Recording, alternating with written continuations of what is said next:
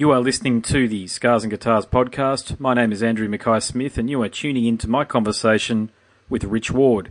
Rich is the guitarist at the centre of two bands, Stuck Mojo and Fozzy. He's a fascinating individual and a wonderful interview subject. So let's hear from him right now. Let's go. Hello, this is Rich.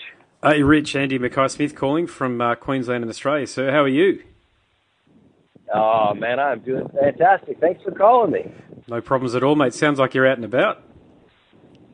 I am uh, just walking back from my meal back to the venue, and I walked a long way around because there was the line in front of the b- building, and I knew I was going to be talking to you, so awesome. I knew I would get caught up chatting with some of the fans. So I'm uh, I'm taking the Batcave route. Awesome stuff, mate. All good, mate. All right. Well, look, I'll, I'll, kick things off just in the interest of time for you, so they can get back to relaxing before the show. Then, and uh, mate, I've been looking forward to this chat. I've, I've got it. You're on. Well, I've got as much time as you need, so there's no need to rush. I, I'm I'm an honor to speak with you, so please don't feel like we have to rush because I've got I've got some time before the show, so take your time. Excellent, mate. Well, I've got plenty of questions to ask you because, mate, I've been a fan of yours in particular and your guitar playing for, um, mate, I think it's close to 20 years now. Um, you've been. Oh, thank you. You've been producing some of the tastiest southern fried razor sharp riffage for I think it's almost 30 years if I could go back and count since you first started recording. And, mate, the, the track, and in particular the album Pig Walk, had a tremendous impact on me back in 1996 when I first heard it. And this was at a time when metal wasn't really, you know, wasn't going all of that well back then. But Stuck Mojo was certainly very hard to ignore.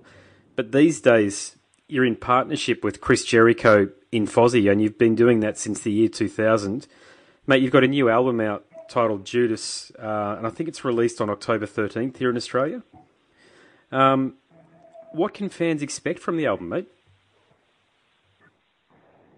Well, you know, I think it is the natural progression from uh, Do You Want to Start a War? I mean, there's lots of breadcrumbs that folks who have heard that record will say, wow, it's a you know there's there's nice of uh, lots of nice tasty morsels of riffs and big melodies and big harmony hook choruses.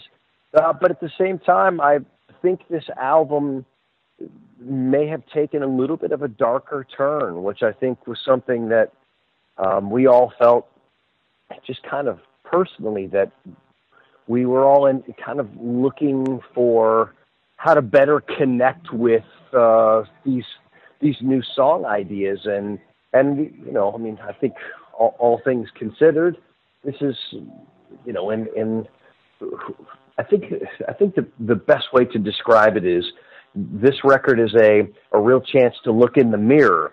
Uh, a lot of bands and songwriters like to externalize their life, so they like to uh, try to look to uh, other people to kind of put their their faults and unfortunate choices in life and say, look what you've done to me. And this record is much more of a, oh boy, did I mess this up. Um, and I think it's kind of a refreshing perspective because, um, as I said, you know, we have a tendency to, to kind of have a bit of a victim mentality in, in this day and age where everybody wants to project a I've been put upon mindset. And we, you know, we wanted to to actually feel a little bit more empowered by saying, hey, if you want to become stronger, um, you're going to have to um, endure some pressure and some tension. Uh, people who live in anti-gravity environments, they, they never grow because if you're always looking to blame life on other people, uh, you'll never be able to walk out the other side a stronger person. So I think those types of lyrical content has really taken this in a bit of a darker direction, which for me as a you know as a guy who is really attracted to dark music really was uh, pitching right into my sweet spot. Sweet, mate. Yeah, uh, very comprehensive summary of the album, actually, and certainly agree that we are living in very interesting times. And uh, yeah, there's all sorts of reasons for people to do all sorts of silly things and uh, create reasons, if you like, for their disadvantage. So, no, I'm glad to hear that you're taking on a very uh, strong subject in 2017 because uh, I know it wouldn't be easy to sort of sit around and think about what the lyrical concepts would be. And, mate, did you contribute any of the lyrics to this album this time around, or is it all Chris? It is a real combination of myself, uh, the producer Johnny Andrews, and Jericho. Uh, on previous records, it was primarily Chris and myself um, on the lyrics, but on this record, we collaborated with a producer who, uh, unlike some of the other producers that we've worked with, the idea was to find someone who would have a seat at the table. So uh, we're, you know, some of the classic producers that I've worked with, and you know, most notably Andy Sneap. And Andy Sneap is he's an architect, so he likes to come in and really work with sounds and putting together something that that sonically uh, really uh, becomes a nice complement to what you're creating. Whereas Johnny Andrews, our new producer, um, is he's starting from scratch, where he's really working with the lyrics, and he's, um, as I said, uh, he he has a seat at the table. So um, you know, as we're we're creating these songs, he's very much a part of the entire process, and he has a very dark approach lyrically and a very dark approach melodically. So it was a it was a perfect push for us to have one more voice uh, really helping us to kind of realize the direction where this album needed to go in. So it was very much a kind of a group effort. And in the press release that I received for the album, Chris states that Judas is the band's best album ever. Do you think he's just being enthusiastic, or do you agree with him? I always leave that up for other people to say. Um, I, I, I, I, you know, if someone said put put a hand grenade under my chin and said say yes or no, uh, I would I would say yes because I, you know, because I do believe that it, it is a, a more complete idea. I think in previous records we have amazing songs and um, left to our own devices you know, I'm a guitar player, so I'm catering to my guitar player inner fantasies and writing riffs and solos and and I love I, I grew up on prog music and metal and so I like to represent some of those ideas.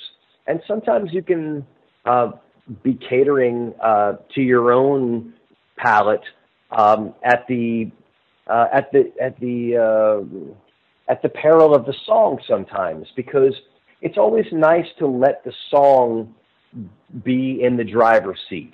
So um, Johnny was very good um, at at kind of being the coach of this process. And when I would say, "Hey, um, what do you think of this bridge section idea?" He's, "I love it.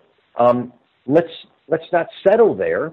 Uh, I know as a guitar player and as a riffer, that's where you would go. Let's try five or six other ideas." And it was so it was much more of a um, uh, I mean, we we spent an hour. And a, I mean, excuse me, we had spent a year and a half on this album.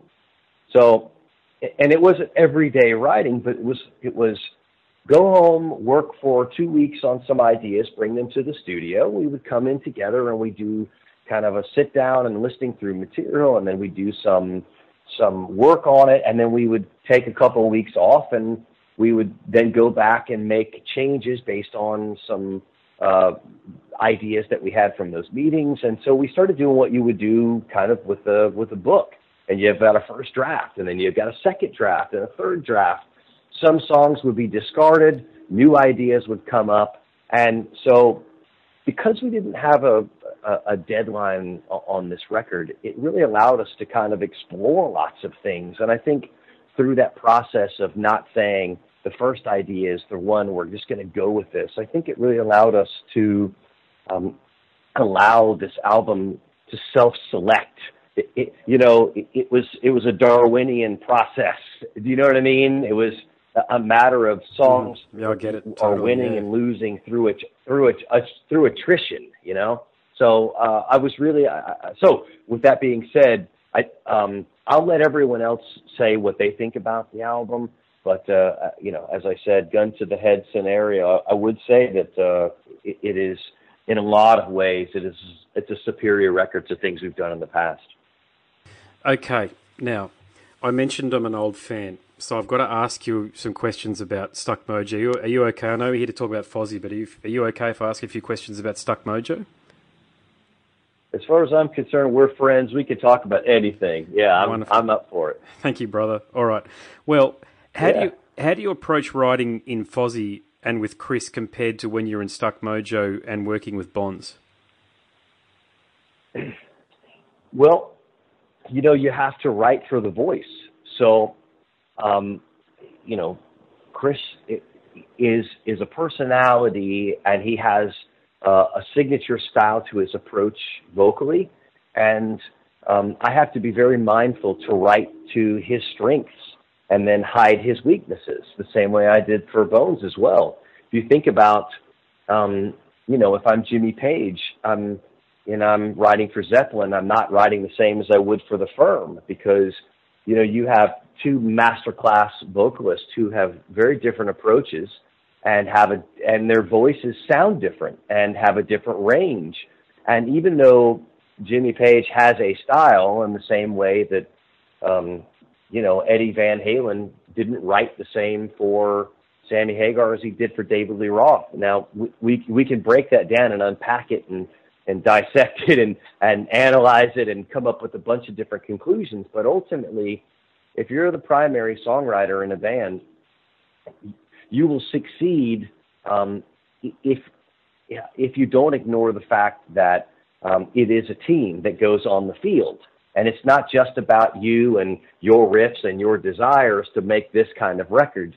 You, you're, this is a group effort. It's not singles tennis or golf you will succeed or, or fail based on the efforts of the group.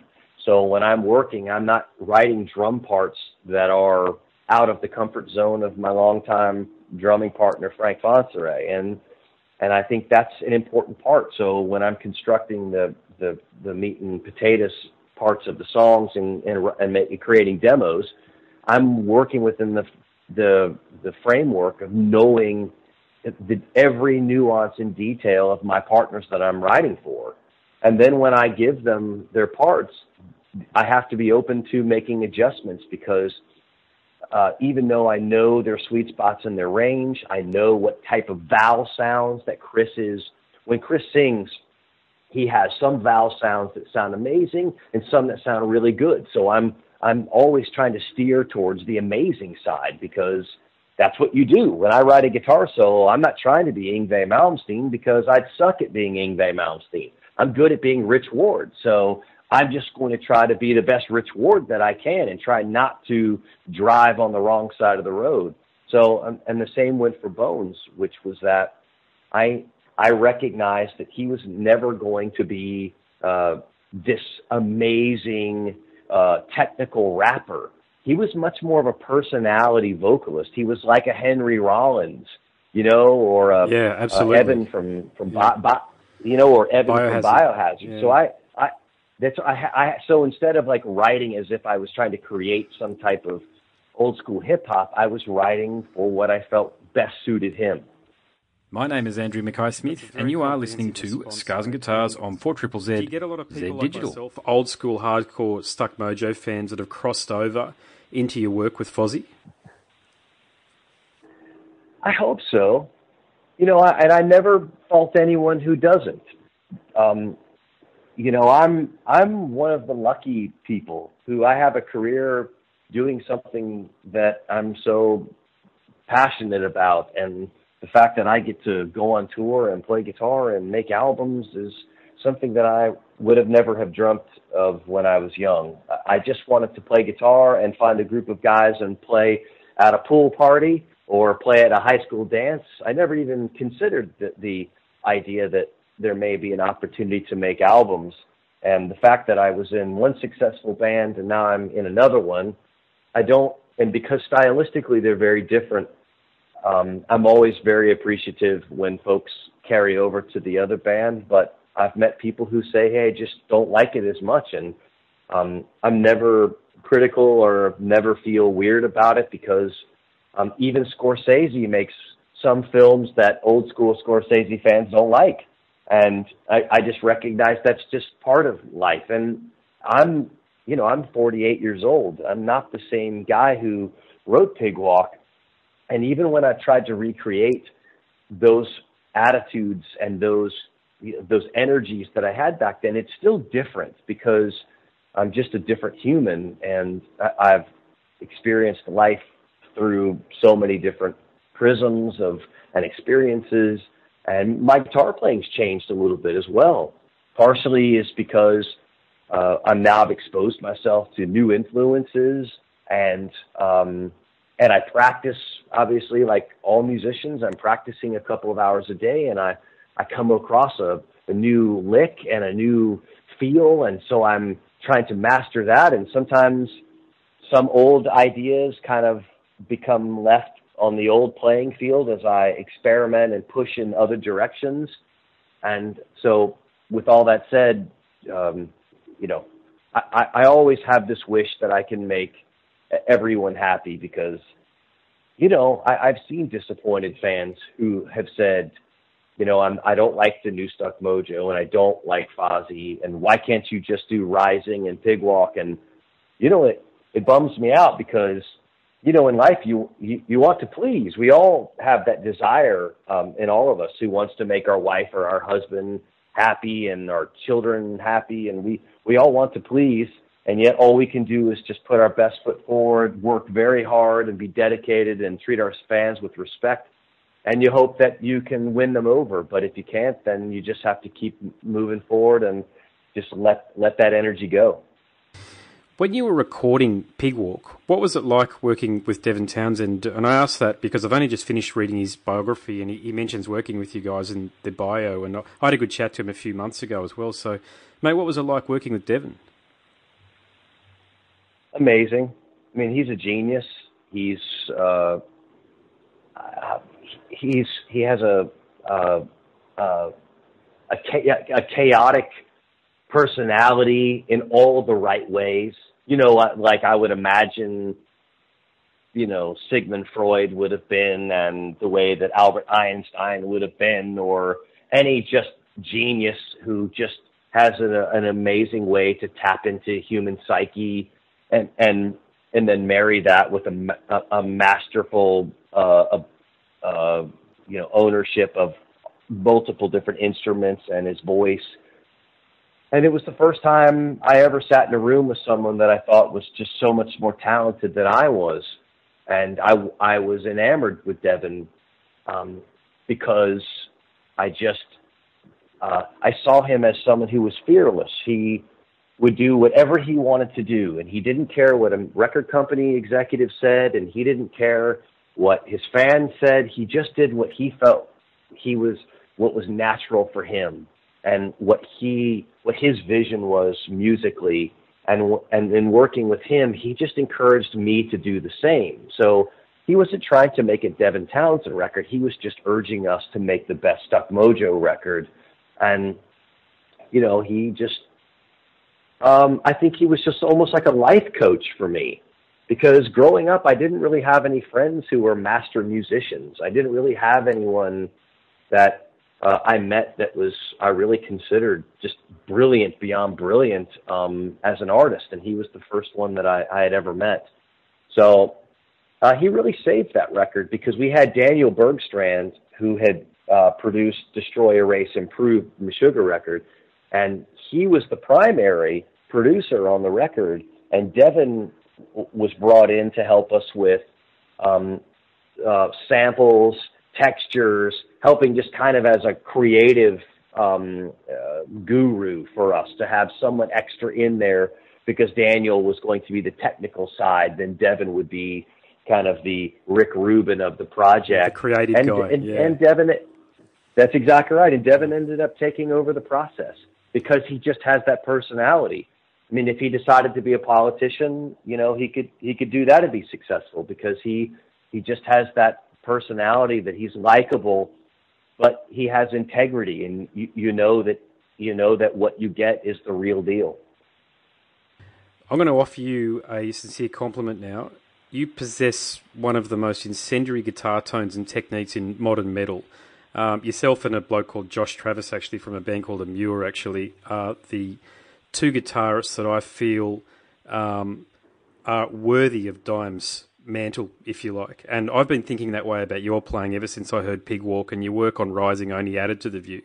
Now, your tone has certainly evolved over the years, but how has it evolved? And we, you mentioned, okay, obviously that you're not the same person as we all aren't that we now compared to 20 years ago. But what do you do differently now to say compared to say 20 years ago with regards to your guitar playing? And I might add, I'm a, I'm a musician myself, so that's probably the reason why I'm prompted to ask the question. I think part, and thank you, uh, thank you for saying so. That I'm I'm completely honored by you even mentioning my name name in the same sentence as the great Dime. I um uh, I think I I started finding that I was enjoying the orchestral side and and the and the melodic and musical side of guitar as I started to get older. So whereas the rising and pig walk were just brutal stacking of so it would be a Les Paul and a Marshall recorded four times. So it would be two in one speaker and two in the other of the exact same amp, the exact same tuning, the exact same guitar, and I actually used the same amp and guitar on both Rising and Pigwalk. And obviously, uh, the difference in tone that you would hear was through a different mixing desk and uh, you know just in in the process of having different people involved in producing things you, you know you will have those little nuanced differences because obviously the tone is different on both those records but but the, it is the same fingerprint and then on declaration of a headhunter i started uh, layering guitars so I wasn't just doing the layer of the same rhythm, but I was adding uh, guitar, different guitar, second and third guitar parts. So I was starting to add melodic elements uh, along with the riff. And then over time, I started wanting to put a Telecaster through a plexi in the left speaker, and then I wanted to put a Stratocaster through um, a Splawn uh, amplifier in the right speaker, and then double a Les Paul with through a JCM 800 left and right. So I'd still have four, but so I think what ended up happening was I didn't have as much of a focused, brute, brutal, uh, because the, the if you think about it, when you're stacking guitars and it's one amp and one guitar, you're just um, magnifying that thumbprint uh, so whatever the tonal profile is of that that combination, you're just um, uh, amplifying those frequencies and that. So, but by using multiple guitars and multiple amps, you're actually widening the sound because those doubles, triples, and quadruple tracks um, they they land in a different frequency range, um, and so I enjoy that. There is something to be said for uh, and even on the the most recent uh, Stuck Mojo record, uh, "Here Come the Infidels," I actually experimented with going back to my original uh, pig walk and rising formula, where I was using one guitar and one amp, and doubling some things, quadruple tracking them. So I was going a little bit further back to that on the new Fozzy record. I, I didn't feel like that approach was as appropriate. So I did go back to a little more texturing where there were more layers, there was more uh, different instruments, uh, different uh, pedals, different amplifiers, different speaker cabinets, and different um, and using combinations that suited suited the the vibe of the song. So if something was was darker, I would use a darker amp, and if something wanted to be more aggressive, and have a more uh, barking high mids, I would use that approach. So, and that that partly came down to Johnny Andrews, the producer, who was much more of a producers producers who like to have the arsenal of of of as they say, uh, the more uh, crayons in the box, the more colors that you have, yep. the the the more vibrant a picture you can paint. So, you know, I I have 40 plus guitars and you know 20 plus amps and cabinets and so I like having lots of crayons to be able to to paint these big tapestries. And then if if it needs to be just a focused riff, then we can just pull out the old JCM 800 with a tube screamer in front of it and and just let it rip. And, and it all really comes yeah, let it rip. And it does come down to that's the other thing that I always try to explain to people when they when they you know say, "Wow, why does this sound different than this?" And sometimes it comes down to how difficult is the riff? Did I tour these songs?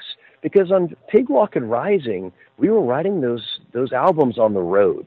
So we were playing those songs for weeks before we even went into the studio. And I don't mean just rehearsal. I mean, we had we had we were jamming these songs live at gigs. Like that's kind of an unheard of thing these days where you'd go see a band and they're playing three songs you've never even heard of before because they're playing songs that they're writing for a new record. And so on Pigwalk and Riding and Rising, we were a band. We were a band that was doing 250 shows a year, and we were playing these shows, these these new songs.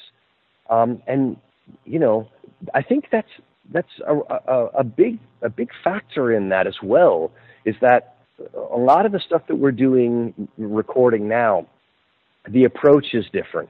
It's not four guys um, who are trying to storm up the mountain with pitchforks and torches and try to, you know, burn the whole place down because that's what Stuck Mojo was trying to do. We were kids who we literally wanted to to just leave scorched earth. Um, and we we had a motto back then, which was that we don't want to leave a mark, we want to leave a stain. Uh, and we just we really, I mean, and, and part of it too was we were we were living like animals. We were poor. We were all of us living in a a, a ten by twenty concrete block building with no bathroom, um, and we showered with the hose over a fence uh, and that's why we love being on Jeez, tour because yeah. when we weren't on tour, we, we, were, we were virtually homeless. Hmm. So at least on tour, we could sleep on the promoter's floor at his apartment or something. And that living in those conditions made us hard and it made us hungry. And when you live like that, it, your mentality is just different. And I think all of those things I mean, I'm really a happy person right now. I'm married to the love of my life. I'm playing with nice. bandmates yeah. that I get along. I get along with my bandmates. I mean, Stuck Mojo, we didn't get along. I mean, there was cr- crazy creative tension. There was crazy personality conflicts that kept us like just on edge. And maybe that edge was, uh, you know, I couldn't do it again. I mean, I, I wouldn't want to. I wouldn't want to put myself under that those environments. But when you're 24 years old, you don't recognize that as unhealthy. You just recognize that I'm in a gang with three other guys, and our goal is every night is if we're on tour with Testament, one of the greatest thrash bands of all time, our goal was to, to destroy them. Yeah, I mean we were. I mean we we toured with Pantera. It was Stuck Mojo and and Pantera, only two bands. I remember that. Yeah. And the first, yeah, and the first show Phil came up to us after the show and said that will never happen again. And and what he meant was that we just went out and acted like we just were storming the beaches in Normandy. Hmm. Just I mean we we just we knew that Pantera was the greatest heavy band on the planet and we were just going to to put on the show performance of our life and we we were not going to walk away with second place and we didn't, except for every other night of the tour because they crushed us. But I, I think his point was to say, and he even recognized it, was that there was something special about Stuck Mojo at that point in our life, and and it'll never be able to be recreated with me and those guys because we're just different. It's that whole thing where people always say, "God, I wish Metallica could do Ride the Lightning." It's like Lars Ulrich has a swimming pool. Like how, how, how could he identify with the anger and angst that he had, yes. you know, when totally. they were, totally they were young? yeah. yeah. You know what I'm saying? He's just a different, he's into painting. Like, you know, he's, he's this refined artist. And, you know, when he was a kid, he was not refined. He was an animal. And animals, that raw, that, that, that just unrefined uh, animal instinct – creates brutality, and it's um, that's why in a lot of these early records from some of these artists, they they just capture these these human elements that are just amazing. And I actually think Metallica could possibly be a better band now than they used to be. It's just different, and um, I'm sure happy that there still is a Metallica. The same way I'm happy there still is a a Rich Ward playing in bands because I still love it. And part of me wishes, you know, that hey, I could relive the glory days, but I realized I'd probably uh, I'd probably just drive the van straight into a tree and just end it if I had to live under that kind of tension and stress and and that kind of just environment because it was just self destructive. Yeah. Mate, Stuck Mojo, along with Faith No More and Mr. Bungle, have been credited by bands such as Korn and Limp Bizkit, and there's a whole heap of other new metal bands actually that credited you guys as a significant inspiration. And of course, I know this is going back a, a way now, but it still inspires a lot of discourse if you go on to uh, forums such as uh, Blabbermouth and the like. Um, fans are very quick to react with an opinion. Do you hear your guitar playing and Bonz' vocal style in those bands and indeed across the new metal genre? Um, probably not. I hear it more in some of the kind of other 90s bands, you know, um, and early 2000s bands. Uh, I think, I think our influence on some of those bands was not so much in the exact fingerprint in in the emulation of those things as as much as it was conceptually the idea of um, because when I first heard um, Faith No More and I first heard Mother's Milk by the Chili Peppers, it was just, it was almost like I can imagine when, you know, someone came up to women and told them, you guys can vote. you know, like, uh, it was so liberating to think of like, oh, you mean I don't have to sound like every other hair band from the 80s?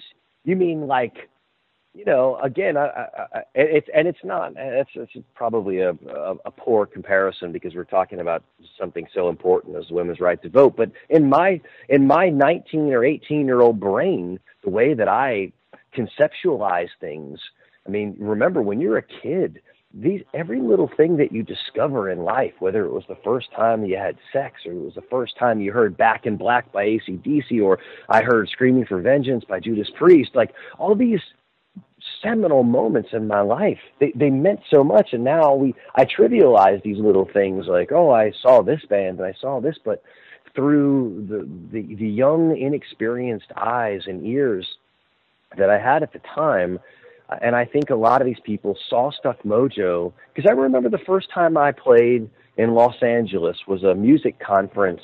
It was called Foundations Forum, and it was in 1995 and there was a really big buzz about Stuck Mojo. And I remember I walked on stage, and on the front row was Doug Pinnick from King's X, uh, Dino from Fear Factory, mm-hmm. and Devin Townsend. They were all in the front row, and and I just remember I must have done something because these are three of like the greats of of their genres, and they're standing in front of me. Um, and I think that's the effect Stuck Mojo had was the same thing. I mean, I don't think there were a lot of people in the 70s that really tried to copy Jimi Hendrix. I just think Jimi Hendrix was bold.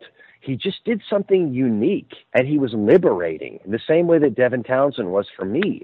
And that he, they just said, you, you can be you. You can do your thing. Stuck Mojo walked on stage with two black guys and two white guys and did this metal riffing hybrid with some funk and soul and rap influences that had really not in that in that that kind of formula had ever been done before. And I don't think it has been done like Stuck Mojo since.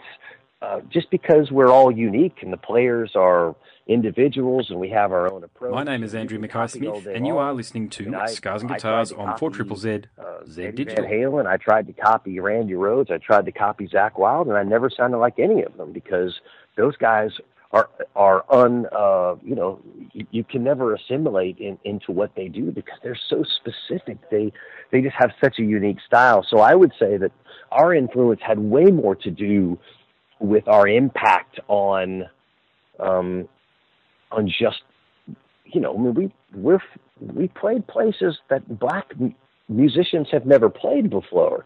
I mean, we played many rock bars, and people always talk about racism. I don't ever believe there's. I've never seen racism.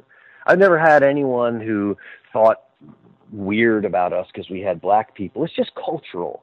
You know, if I was in if I was in a um a, a reggae band and I was a white guy and I walked in playing a guitar for a reggae band and I came into a bar full of a bunch of Rastafarians, they just would look at me funny because it's just what's this dude?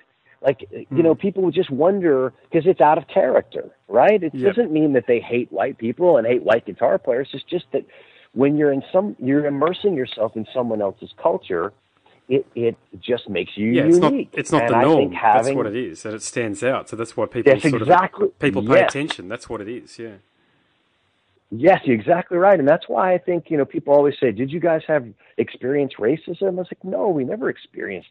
You know, racism is when someone hates you just by the mere sight of of your you know your pigment or or your culture. I mean, no one ever hated us, you know, because we had black guys in the band. They just it just didn't fit what they what their blueprint was. They it just didn't compute, and I think in a lot of ways that helped a lot of other bands and be able to just be like as I said, just do do who you were. I wore a cowboy hat and bell bottoms and you know, Bonz came in with Dickie shorts and dreads and um we just there was you know, we had our thing and I'm Yeah, I thought again, that was, it a great juxta- a- juxtaposition, by the way. I love the fact that you both look so different. You both almost look like you'd met the morning before you got up on stage, but when you guys played together, it was very clear you'd been playing together for a very long time. Thanks. And we kind of did. We we met working at Pizza Hut. We both had our, you know, five dollar an hour job. We were both trying to pay our bills and we met each other like a lot of bands do. You meet each other just through social settings or work and we came from he I never even knew anything about politics. My parents never spoke about politics at the dinner table or religion. My parents were just um, do well in school, uh, practice your guitar, uh, go to soccer practice. It was all about the routine of life, but there was never any f- philosophical conversations. And Bonz was the first person that ever talked to me about social issues. You know, I remember one time he told me, he's like, you know, the CIA created AIDS to kill black people, and I thought they did. Those sons of bitches. like, nah, it's like I don't think that's correct, but it, but no one's ever said it to me before. Yeah, it's you know, the first time like you heard it, yeah, Kids, yeah. you know.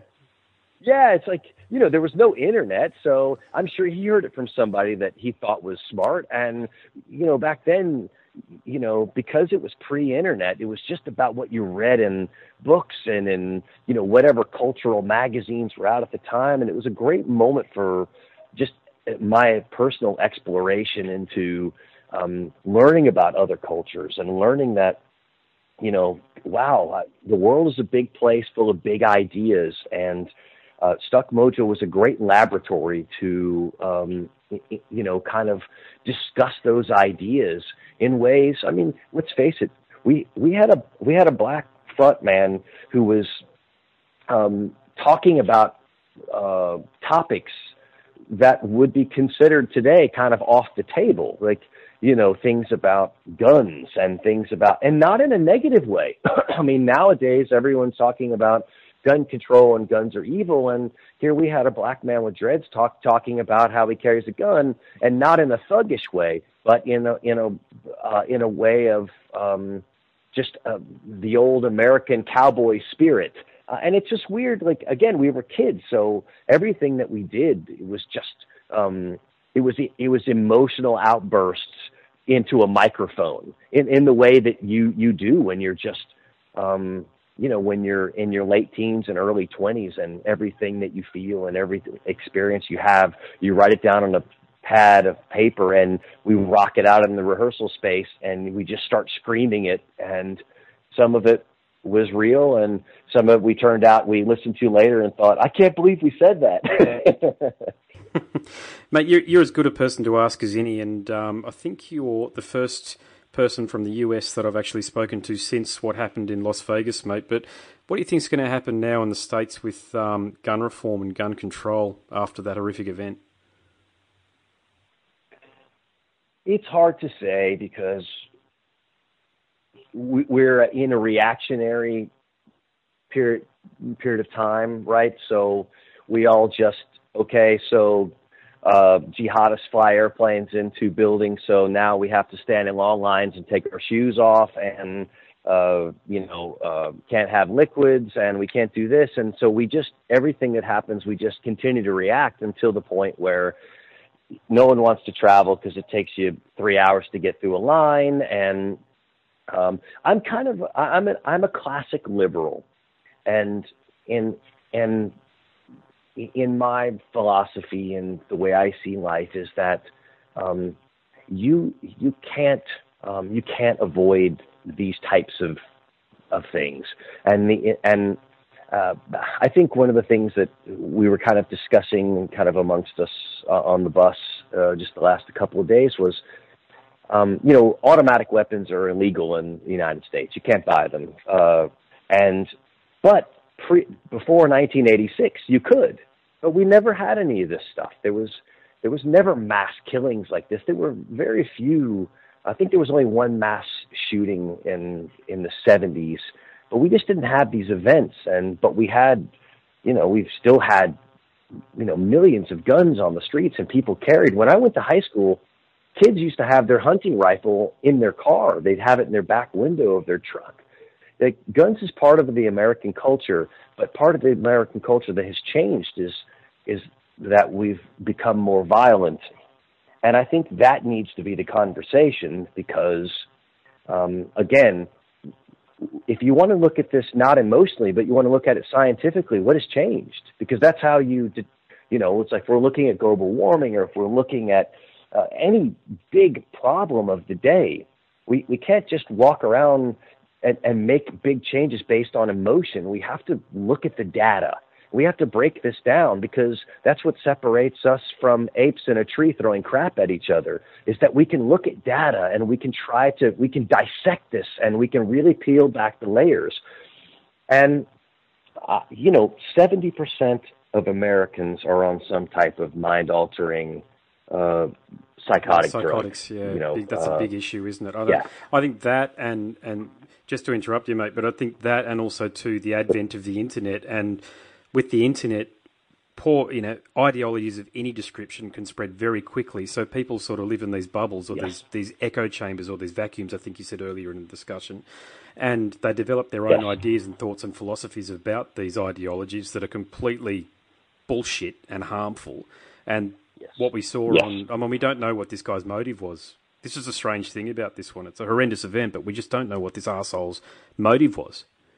So and yeah. it's and it could it could be none it could be none right it could just be it could just be e- evil and um and that's the thing uh you know i i you know i i, I look at religion in general as ideas right so i i don't I, I never, when people start talking about Muslims or they start talking about Christians, and I hate that kind of language because people are people, right? So I don't want to talk about Christians. We can talk about the ide- ideas of Christianity. We can talk about the ideas of, of Islam because that you know those those things can be should be disgusting and and if and if there's criticism that that needs to be made, like when the Catholic Church was covering up for you know the sex abuse. Um, we should criticize those those those yeah, events. That's a big scandal um, here in Australia. That one right now, actually. Yeah, I, I, I read that. Yeah, I, massive. Yeah, and and those are the things that we we need to. Um, but the idea that we need to somehow say that um, that all people of that religion, uh, obviously, that's uh, unfair to characterize it. But I do I, I do I do agree with you 100. percent And the the collision of uh, psychotic drugs uh, and the proliferation of those with the access. And and also i mean i've never seen uh, you know you know the idea of of common sense that we used to have or what's the common good.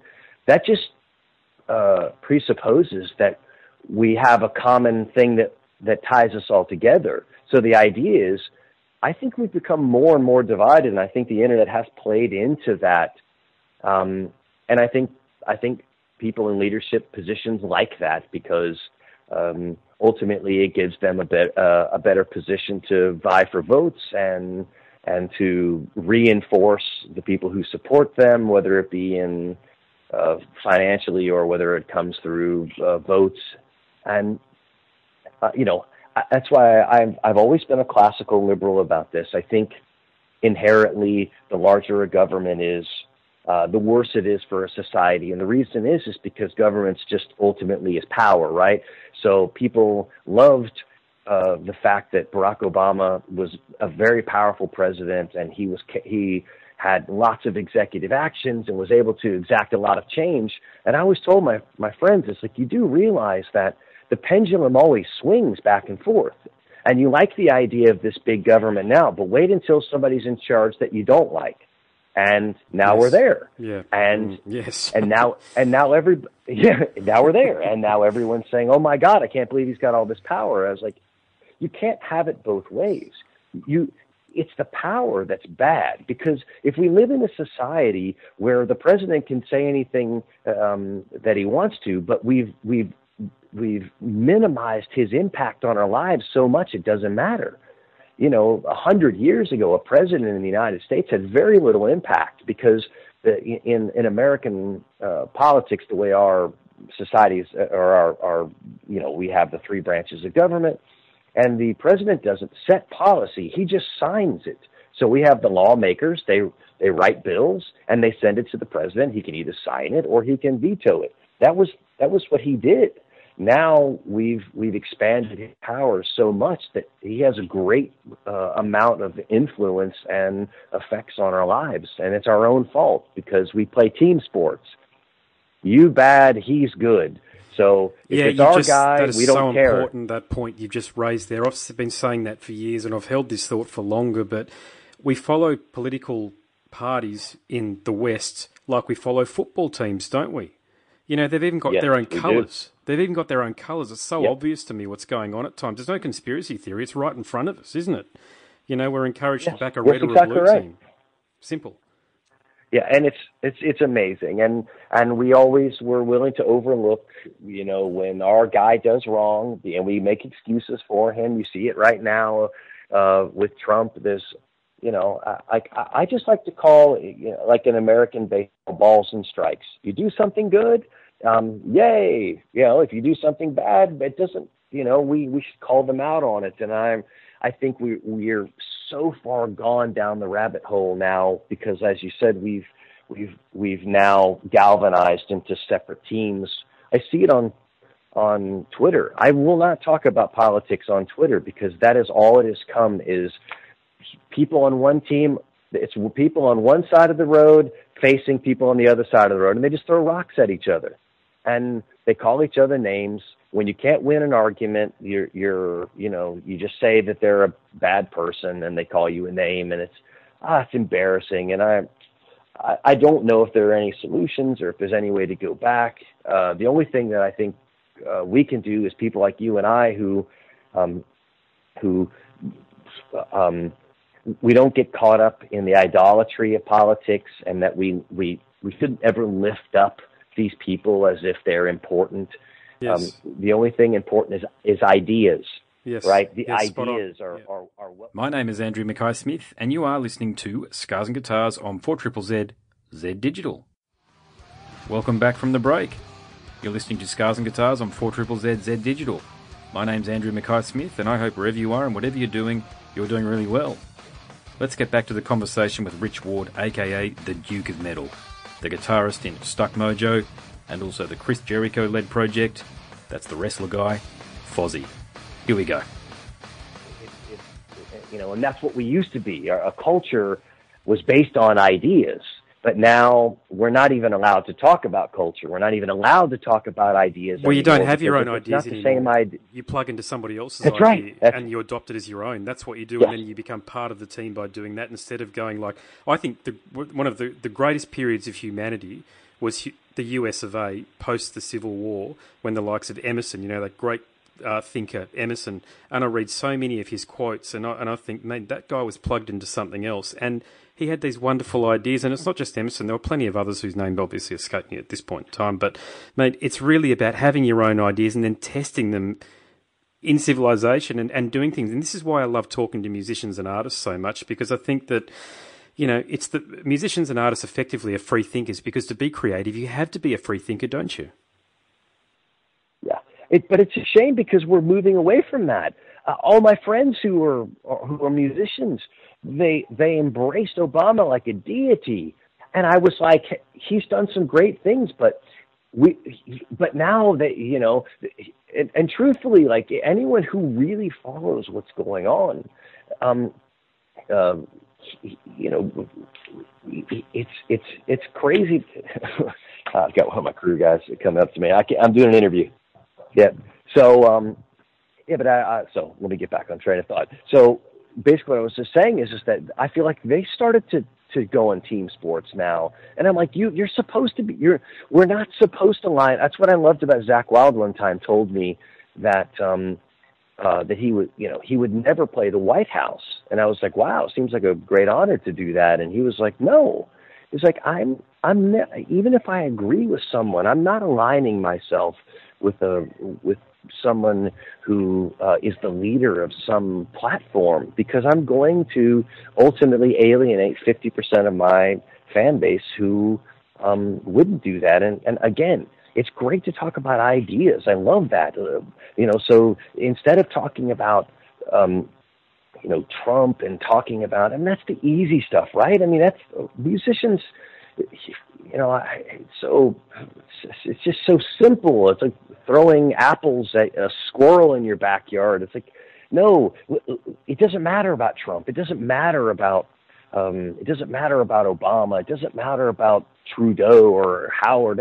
Let's talk about you know let's talk about ideas and concepts and if we can galvanize around people who have convictions and ideas and we can start propping up people who because um, because Trump doesn't have any real convictions. I mean, he's malleable. You know, he he hasn't thought any of these ideas through. He's not a pro gun or anti gun. Exactly. He's not pro abortion yeah. or anti abortion. Yeah. He's never even thought. He's never taken any time to really think about these things. That's not never who he's been. He's he's um you know he's a you know, and he he won because he's a reaction yeah. against eight years of Ob- of Obama calling people a racist if you disagreed with something he said. I think he was a reaction. Surrogates.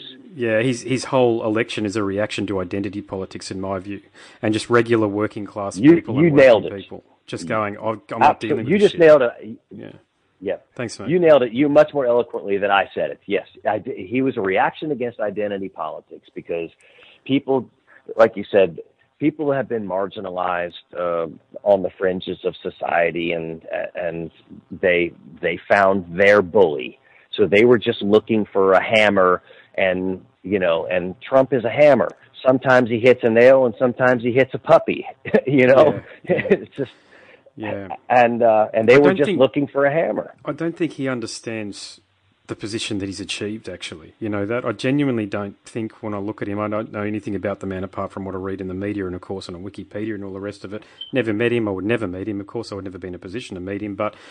Um, I don't think he understands the mandate that he's been given by the American people because he, he was voted, he had a lot higher vote from the African American community in the States than what Romney ever got you know, people Correct. actually he did. Sure did. people actually did support him from different backgrounds, different cultural, different religious backgrounds, and the like. And he's been given an opportunity in a lot of ways to recast the die. And I don't think he understands that that's what people want. Yeah, and he's you know he's been quick to, you know, people say, oh God, he's he's he's you know he I I honestly think that he just he likes a good applause. Um, you know, he, I mean, honestly, think about it. I mean, he was, no one, he, no one thought he had a chance. Then he said, I want to build a wall. Everyone cheered. He was like, wow, okay, I'm going to say that again.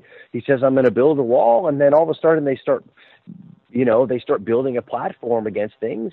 But, you know, if you look at the things he said 10 years before that, he was all for um, ag- aggressive immigration numbers coming in and how it would help the economy. And I, I, I just think, as you said, I don't think he's thought these ideas through. I don't think he has any any core principles, um, and I think he likes to put the win W's in the win column. He wants to win, which is why when he couldn't get health care through and he couldn't get the tax ca- cut thing through, what's the next thing he does? He goes for the applause line and tells those asshole millionaire football players to get get off the field if you're going to kneel for the for the anthem and it, and that just stirs up his base and they love that it's red meat for them but it allows him to have some breathing time while he figure while he figures out hey I, I I'm you know, have alienated everyone in my party, have alienated everyone in the other party, and he's essentially a lame duck president in his first year. Do you, um, do you think he's going to run his full four year yeah. course, first term? God, I have no idea. It's just so unpredictable. I just, um, yeah, it's a no, weird situation, you know, is it? So I mean, bizarre. It is so bizarre because it, you can't predict it. The, the, he he is he's so unpredictable that I I you know it is it is literally a okay let's just see how this goes. I mean I have to admit there's been some things he's done that I was like oh okay it's not terrible um, but the majority of things I just can't get my head wrapped around because you know he has changed 180 degrees course. I mean he's even backtracking on the wall now. Well, we'll get to that maybe down the road. It's like again when you have no principles, you, will pretty much just you're just a raft in the middle of the ocean, uh, waiting around uh, with, with no course. And and he's all the people who kind of brought him to power have all been fired. So he has a whole new group of people in there. Um, and I'm sure that, like most presidents, they are crafting the narrative and crafting uh, the agenda. And but he's so unpredictable. He's he's liable to just swerve and and do something completely different than they're, you know, than what they're, uh, you know, kind of strategizing. So who knows? Uh, uh ultimately, um, myself and my drummer, we we're really there's a few guys that we watch every day, some podcast stuff, and there's some philosopher guys that I really like these days. I love Sam Harris and Stefan Molyneux, and there's oh yeah, great. What um, about Jordan Peterson? You'd love Jordan Peterson. He's he's an Jordan Peterson is the greatest.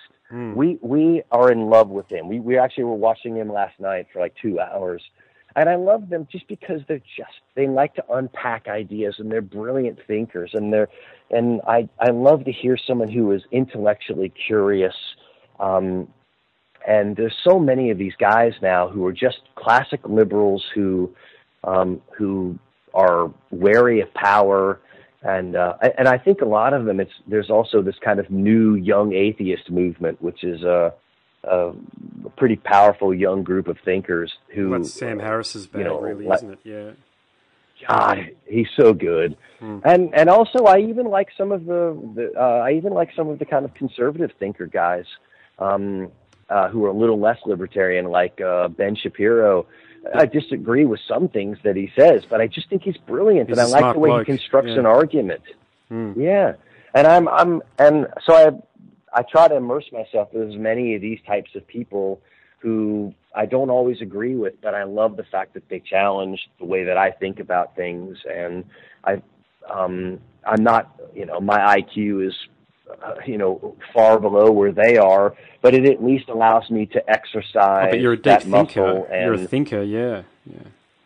You know, I mean, it's so yeah. that's that's for me, and, and that's and because we can't control politics, it's such a, it's become such a. I mean, now, I mean, I, I mean, I wouldn't be out of the question for Oprah to be our next president. I mean, it's not out of the question. So, yeah, the thing yeah. for people like you, yeah, the thing for people like you and I to do is just to immerse ourselves in philosophy and in in in things that can help us uh, become better in our own world and maybe affect in a small way some change of people that are in our circle of friends and help us to become just help our neighbors and uh, you know I, because obviously all politics um, used to be local and it used to be all about building strong communities and building strong neighbors and relationships. And I think that's where America it will have to at some point rebound into because it's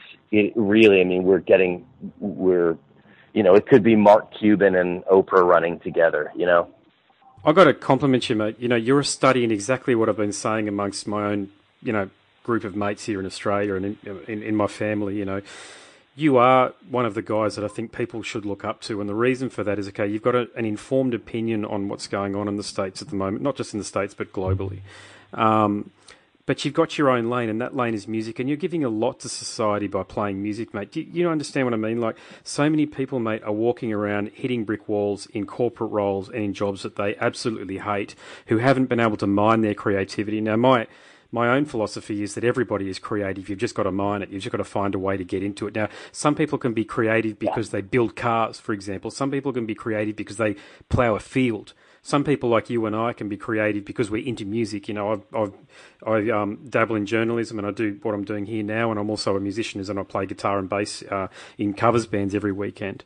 Um, but you, mate, you're doing it on a on a global scale, so I've got to hand it to you. You know, you figured out your muse very early on, and you stuck to your own lane. You know, you haven't deviated. Well, and thank you for saying that. It is it's so hard too because again, uh, you know, there's there's so much in our business, which obviously you and I are in the same business. There is so much pressure to assimilate. There's so much pressure to be uh, a follower because the industry encourages uh, there to be folks that just kind of stand in line uh, behind whatever trend is popular at the time and whatever the, the current group think is. And uh, even though I've been I've been kind of silent on politics uh, uh, recently, and part of it is is just because it's um, it's just it, it, uh, you know the the amount of vitriol and hatred uh, that people express for towards any unapproved ideas these days. I, I just don't I don't want to burn any calories arguing about it. Um, I'd love to have conversations like you and I are having because they we can unpack it a little bit. You know, we're actually having a discussion as opposed yeah. to yeah, we're sharing ideas. Stupid, yeah. stupid little. That's exactly right, and we're you're right. We're talking about ideas and um, and we're not just talking about legislation and because that's you know ultimately uh, civilizations uh, live and die based on ideas, not on a on a law that could be overturned in five years if they find out that it didn't work. Yeah, mate. I better let you get back to your preparation for the show. But have you got time for one more question? Of course, mate. What are you most proud of in your very long and distinguished career? Um, maybe just the fact that um, I'm still doing it. Uh, more than anything, I don't think there's one event. I mean, I've had some great moments, you know, like, you know, touring with Pantera and having Dime watch me every night from the side of the stage, encouraging me and nodding in approval, and uh, having Zakk Wylde, who, uh, when I was younger, I saw him at a concert. We were at a Lynyrd Skynyrd concert together, and uh, I saw him sitting by the sound desk and he went to the bathroom and I stalked him to the bathroom just to tell him how much I loved him and how much I looked up to him. And now, and now we're, we're kind of friends and he has gifted me, uh, you know, guitars and we've become, I mean, just, you know, I, there, there have been events like that that have blown me away. The fact that I've met people that I look up to and that are my heroes that now have said complimentary things about me. And that's nice because that's the, as a musician, it's kind of like, it's the equivalent of your mom telling you you did good on the soccer field when you were 12. You know, you, you work hard, you practice, and you train for something, and it's nice to have someone that you look up to tell you that you've done good. So that that um, that feedback is nice, because sometimes uh, sometimes when we're doing this as a musician, um, you're not always aware of if it's good or not because everything's so subjective. And when someone who has had a lot more success than you says, "Right on, good job," that that is means so much more than just about anything. And but I think if I had to nail down one thing, I'm just really happy that I'm still doing this that uh, I have a lot of friends that are much more talented than I am, much better guitar players, and who have had a little bit of a flash, and then the career ended prematurely, and they're now they're back working a job or uh, doing something else out of music, and so I think my greatest accomplishment is my ability to uh, just maintain uh, a place in this this business of music that I love so much. Mm. I'd also like to add your creativity, I think, is to be admired as well. You've produced excellent riffs over a very long period of time. There's very, mate, I think just about every riff you've got has got some, got a very fine quality about it. And as I say, I've, I've really, the two albums that I've got and studied of yours intensely, um, uh, Pigwalk and, and Rising, of course. And I know they were early on in, in your career, mate. And I have listened to a lot of your stuff that you've done through Fozzy as well, and I can certainly hear the evolution. But as I say, mate, I'll double back. I've certainly got to hand it to you for your creativity. It's excellent.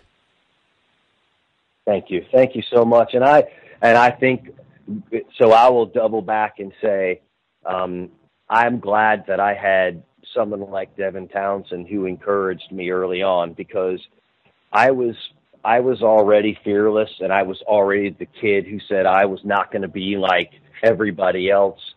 But meeting somebody who was like minded and who encouraged me to follow that path, uh, like Devin did, was uh, was a big deal.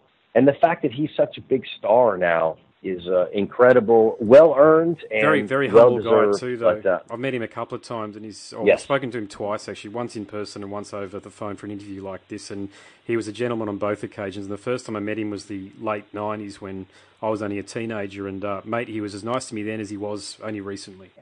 It's a measure of a man, I think, in that situation. Yeah, he, he absolutely because he doesn't. All the greats that I've ever met uh, have never felt a need to boast or brag. I mean, uh, again, all of the greats, and I'll, I will just say the guys that I have got to know the best of my heroes in Zakk and Dime could not have been more humble guys in every scenario, in every time we were together. Very self deprecating, always the first to say somebody is better, always the first to say, uh, nah, you know, I appreciate you saying that, but uh, the truth is, as you look at uh, Al Meola, they'll always point to somebody else who they will tell you is way better. And, and it was always such a magnetic position that they took, which was to say, I've had some success, but in their minds, uh, they're still living in the world that Tony Iommi and Ritchie Blackmore created for us. And and I have learned. Uh, I, I've always had that same mindset, but it's you know, it, it definitely has been reinforced by those guys being quick to dismiss the uh, pat on the back for them and always be quick to say, hey, uh, did you hear Screaming for Vengeance? Because I'll never do something better than that. Uh, and uh, and it's always nice. And I'm still a fanboy. I mean, every day before we go on stage, we just listen to music, usually some type of 70s or 80s, whether it's soul music or metal or something and just sing and dance and just soak in the joy of music and and I'm so lucky to play in a band today with Frank Fontsere, who I met in 1988. We went to see Metallica on the And Justice for All tour together as friends before we were ever in a ba- band. And, and Paul DeLeo, my bass player, could be one of the best rock players uh, on the planet. And Billy Grey, I've known him since the mid 80s. He grew up in the same town of Charlotte, North Carolina I did. He was the guitar hero of our city. And then, of course, Chris Jericho is, you know, I mean, uh, is there a better entertainer? I mean, I, I put him next to, you know, I put him next to the greats.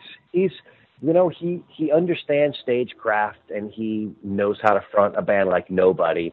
So I'm really lucky, you know, that I'm I'm able to continue forward with people that I love and respect and that I enjoy being friends with and create with. And, uh, yeah, we're, and I'm here in, in, in Pennsylvania in a packed room playing for people who, you know, who, who paid a lot of money to come see me play. I mean, how blessed am I? Nice. Well, mate, this has been unreal. I want to thank you so much again uh, for your time. Um, My privilege. Yeah, I'd love to catch up with you when you guys come down to Australia too, mate, and share it or have a beer with you. That'd be great. Uh, listen, that would be my privilege. I, I know that we're trying to work that out right now, so hopefully that becomes a reality. Uh, we haven't been in, I think, three or four years, and uh, it would be really nice to come back and uh, please, I'll take you up on that. We'll do part two of this conversation and let's do it in person. Man, that'd be awesome. No worries, mate. All right, all the best, and thank you very much again. Yeah, listen, my privilege. I look forward to speaking with you again in the future. Thank you, brother. No worries. Thanks, brother. Okay. Take care. All right, talk to you soon. Bye. You are listening to the Scars and Guitars podcast. My name is Andrew Mackay Smith, and that was my conversation with Rich Ward, the guitarist in Stuck Mojo and Fozzy. Thank you so much for listening.